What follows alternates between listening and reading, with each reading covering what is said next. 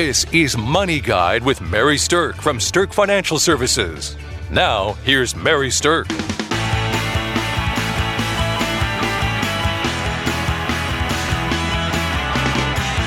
Welcome to Money Guide with Mary Sterk. And today we are going to talk about five financial resolutions if you're over the age of 50. There's that R word.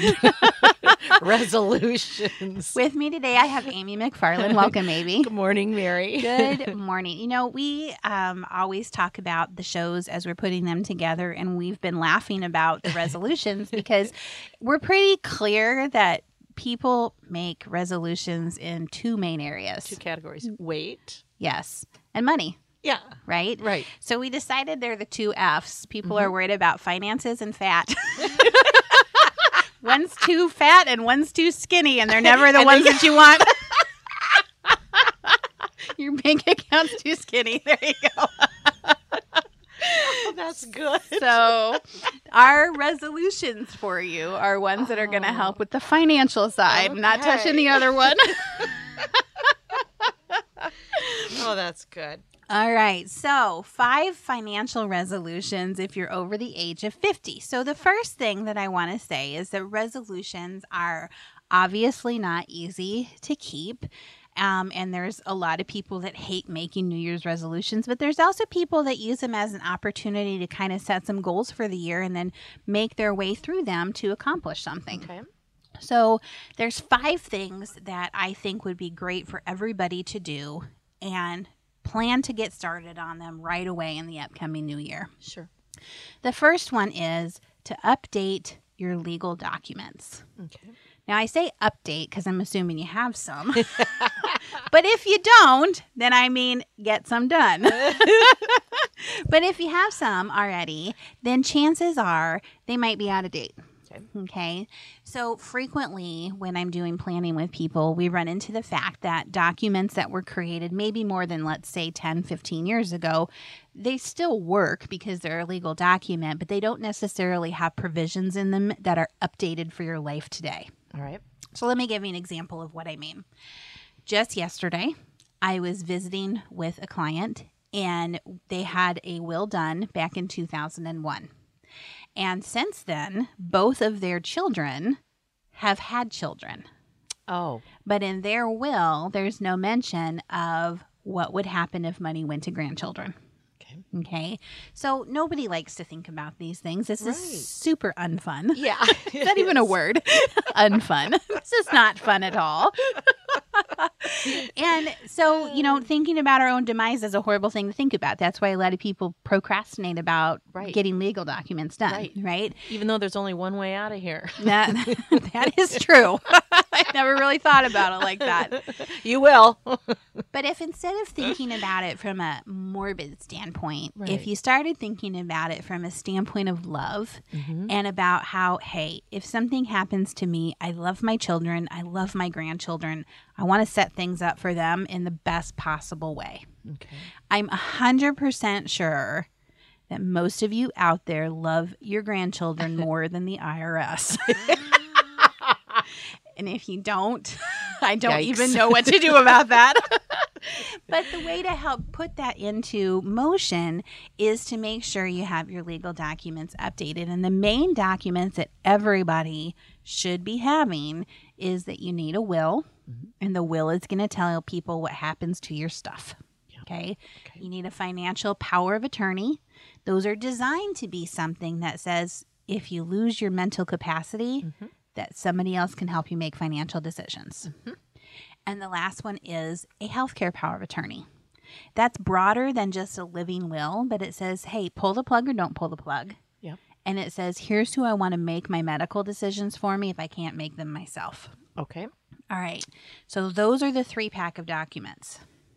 Now, one thing that I um, was recently reading is that sometimes the financial power of attorneys are being written that say that they're effective now, even if somebody is fully competent. Okay. And my recommendation is if you're on the lower side of under 50, that Okay. you're writing these documents to say that these take effect if I become incompetent or can't handle things. They don't take effect immediately now. I mean, if you still are able to handle your own affairs, I don't think it makes a lot of sense to just give blanket approval to someone else to handle them, even if you don't even know yes, about it. correct. Right. So be careful about the way that that's written. Talk Okay. to your attorney about that. They should have the final say on how things are written, Mm-hmm. obviously, but those are some things that we've noticed about documents that we've seen that sometimes are a little bit of a landmine. Right. I can understand that. So, resolution number one update your legal documents. yeah. Fun, unfun. you could make it fun, maybe. well, you could. Maybe not everything and is it's all fun. how you reframe it. Right, You know, right, if you right. think about, like I said, doing it from a standpoint of love mm-hmm. versus a standpoint of, oh my gosh, I'm going to die, then that's going to totally change the experience for yes, you. and just feeling in control is nice. Absolutely. so, okay, resolution number two review your portfolio allocation. All right. So, a lot of people have set up money in their portfolios in a way that makes sense. And then they have not looked at them again for years. Mm-hmm. A lot of people have many accounts scattered around. Mm-hmm. So, you might have three or four old 401ks from jobs you're no longer at. Your brother in law maybe used to be a financial advisor, but he's not there anymore. So, you got an, an account over there. I mean, w- usually when people come to me, they have a handful or two of different accounts. Sure. Now, all of those made sense at the time, Mhm. but they don't really necessarily make sense anymore. And collectively together, they probably don't really cohesively make sense at all. So, when I say to review your allocation, I mean look at your accounts, look to see if they actually are marrying up with your level of risk you're comfortable taking now. These are resolutions for people who are over 50. If you haven't done this for 10 years, your risk level comfortable taking when you're 40 is probably different than when you're 50. And I'm sure you have clients you visited with that at some point these statements were coming and they just didn't open them. Didn't Oh, pay yeah. attention. A lot of people throw unopened statements right in a drawer or out. they just shred them. Some people open them and look at them, but most people don't actually do anything with them. Um, now, when you do your allocation, you're looking at does it match your risk? You also want to look at if you have multiple accounts, do you have something called overlap? Meaning, is account number one invested in the exact same thing as account number two? You might even not realize that it is, and then you're really not diversified. It might look like you're diversified because you have multiple accounts, but if they're overlapping and you're in a lot of the same stuff, your diversification level is actually really low. right. And if your diversification level is low, yes, you're right, Amy, your risk goes up. So, reviewing your allocation is incredibly important. And that's why we make this resolution number 2 mm-hmm. If you're a do it yourselfer, then you probably already know how to do this. And if you're not a do it yourselfer, this is a perfect time to schedule a meeting with a financial advisor to help you review things, especially someone who can help you look at it collectively, like in that overall viewpoint. And with the market the way it is right now, there's lots of speculation. Oh, yeah. exactly. So, now one thing I want to mention is that, you know, as you're reviewing your allocation, when you're thinking about things, it probably is going to trigger you to start thinking about retirement. yes. Right. And so, especially if you're over 50, starting to get educated about, um, your retirement planning and what you need to do ahead of time to get set up for the most effective retirement is a good idea. Right. Now, I didn't make this part of my resolutions, but maybe this should be resolution 2.1. you should attend our seminar coming up. January 11th, we have a retirement readiness seminar coming Yes. up. It's going to talk about all the different topics of uh, what you need to do to prepare for an effective retirement, what you need to know about Social Security and Medicare and portfolio allocation, and all of the ducks you really need to line up in a row Yes. to know that you're headed towards the retirement that you want to have. Yes. And where you're at is where you're at. It's It is. where you're going. It is, yes. It's not about judgment. It's not about I should be we're somewhere different. It's about here's a set of information that's going to be really important for you to understand. So come learn it. Yes. All right, you can register at sterkfinancialservices.com or you can call Amy. Yes. Call me and I'll save you a seat. There you go.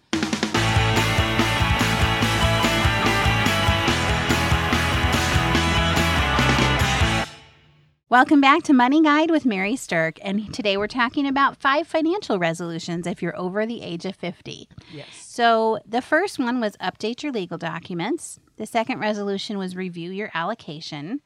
And the third resolution that I think is extremely important is to double check your beneficiary listings. Okay.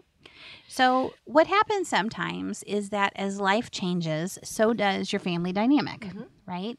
And sometimes the beneficiary you have listed on an account should change, mm-hmm. or maybe your beneficiary is no longer living and right. now that's no longer valid. Mm-hmm. But there's lots of reasons along the way to change your beneficiaries. Okay, so let's talk about beneficiaries for just a minute All right. there's a couple different kinds. You have something called a primary beneficiary, and there's something called a contingent beneficiary. Now, your primary beneficiary is who you want to get the account if you pass away. Okay. So, Amy, you're married. Yes. So, I would assume that most of the time you are thinking you want money to go to your so. husband. Right. There probably But I- are days. yeah, but I have been married pri- you know, prior, so Mm-hmm. I've thought of that and I, I we're good. there you go. But we did I did check just Yeah, you want to check on that. And so the primary beneficiaries who gets money if you pass away, the contingent beneficiaries don't get any money unless you and all of the primary beneficiaries listed have also died. Oh. Okay. So we ran into a situation recently where we saw that a person who came to us for planning, they had listed beneficiaries on a, an account where they had two children mm-hmm. and they had listed their two children as 50 50. So child one is 50%, child two is 50%. And then their contingent beneficiaries, they had listed four grandchildren. Okay. All right. Well, two of the grandchildren were from child one, and two of the grandchildren were from child two. And they passed away in a, or they, the situation was there was a common accident. And the accident ended up killing the account owner and one of the children. Oh. Okay, so it ended up killing child two. Well, what happened is the way their beneficiaries were listed is that because child one and child two were 50 50, then if the one of the primary beneficiaries is gone, then it goes all to the other primary beneficiary. Oh. So they figured that their child's children, their grandchildren, would get that share, but they didn't because there was one primary beneficiary who was still alive. Okay. So they effectively disinherited their grandchildren on their deceased child's side without even realizing that's what was going to happen. Oh my gosh. So you could use a designation that's called per stirpes if you want to. It's a commonly used thing in beneficiaries designations. And if you say child one per stirpes and child two per stirpes as your primary beneficiary, then that means them or their heirs get their share. But if you don't have the per stirpes on there, then whoever is the primary beneficiary is just splits a bigger pot. Okay. Okay. All right. So be careful with those beneficiary designations. Another thing that we've seen happen is that people forget to change the beneficiary from ex wife to current wife. Mm. And let me tell you, that does not go over well. when you go through a divorce, it's not something that's necessarily top of mind to go back in and change your beneficiary designations after the fact. Now, a lot of 401k plans and things like that won't allow you to change them until you are completely divorced and it's finalized. Mm-hmm. But once it is, that should be one of the steps that people take. Right. And then the last thing is that if you've lost a spouse or a loved one and they're no longer living, but they were listed as your beneficiary, then it's not valid anymore. And so it either will go to a contingent or it'll go to your state if you don't have a contingent listed. So use this as your time to take a look at every single account that you have and make sure you have a beneficiary listed on it. Okay. Now you might think that if you have a will, that that will take care of everything. Mm-hmm. And the truth is that it does. But if you have a will, then everything has to pass through probate before it actually can be distributed. If you have the beneficiary listed, then it will just go directly to the beneficiary and should avoid probate. And what also people don't understand is that the beneficiary designation, it trumps the will. Oh. So your will can say one thing, and it doesn't matter because if the beneficiary is listed in one way at the company, it's the way it's going to roll. So, resolution number three update your beneficiaries, double check what they are. All right. Number four do a retirement forecast. Okay. So when you are over 50, then you are at that age where it's about time to start doing retirement planning. And the only real way to know whether or not you're setting yourself up for the retirement that you want to have Mhm. Is to do some kind of retirement forecast to see if you're on track. Amen. And a retirement forecast is going to tell you things like how much money am I going to be able to spend each year in retirement? Am I going to run out of money in Yeah, retirement? right. That's probably the biggest fear that people have, right? I'm going to spend too much. I'm going to run out, you know, things like that. Will I have enough to retire? What age should I retire at? What age can I retire at? There's so many variables. There really is. Mm-hmm. But that's what a forecast does is it helps you answer all of those questions uh, and understand kind of the path you're going down if you change nothing. And if that doesn't really look like what you want it to look like, it gives you suggestions on what to adjust in order to get to more of the path that you want to be on. Mm. Okay. So, retirement forecasts for advisors usually cost some money for someone to do. Usually, a retirement forecast is going to cost anywhere between 500 to $2,500. It totally depends on how complex your situation is, how many moving pieces are in your plan, right? Um, you know, if you're a business owner and you got to sell a business, or if you have multiple pieces of real estate that you have to decide to sell or continue to rent or things like that, your plan gets more complex Oh, sure. it's less complex if you just have a few financial accounts and you got to figure those things out. But doing a retirement forecast is a really smart idea for people to do once they hit that over 50 age. Sure. Yeah. Oh, it would just, I would imagine you'll feel like you have your plan hmm and just And at least you know. enjoy the ride. Yep. it's the lack of knowing, the lack of having any concrete idea of what might happen going forward that puts people into a panic. sure. So, one special thing that we're going to do today as a New Year's gift to our listeners is I'm going to give away five copies of my book. Oh, And if you'd like to call our offices or Yes. email us, the first five requests that we get, we'll send you a copy of my book called Ready to Pull the Retirement Trigger. with the question mark. There you go. Are you ready? Are you ready? you're going to know if you do a retirement forecast. But if you're a do it yourselfer, this book is a great way for you to understand all the moving pieces of retirement and to make sure you get some of those things into play. And if you are not a do it yourselfer, it's going to give you an overview of what you need to know that you're going to want to make sure you talk to somebody about. Mhm. It also includes tips on interviewing an advisor to figure out if they're a right advisor to fit with you. Oh, okay. That's right. I forgot about it. Something to keep in mind. So call our Yes, yes. offices. We're giving away five free copies. All right, that was number four. And the last resolution that I want to talk about is this align your money with the life that you want to lead. Okay, aligning your money with the life that you want to lead means this. My absolute belief in my money philosophy is that money buys you choices. Mm-hmm. The more money you have, the more choices you have available. The less money you have, the more limited your choices are of what you can do with it. Mm-hmm. But the reality is that everybody has things in their life that they value. And aligning your money with what's most important to you helps create the ideal life that you want to lead. Now, what do I mean by that? Yes, please elaborate, Mary. Okay. So we were working with a client, and some of the things that she really valued in life were being connected, were being generous, and being creative. Okay. So um, being connected meant that she wanted to make sure she felt connected to her husband during retirement. They were going to retire around the same time. Mm-hmm. Now we realized they had really different viewpoints of what day to day retirement was going to be like okay. when he mentioned that he thought since they both were going to be home now, she probably would make him lunch every day. you can imagine how that went over.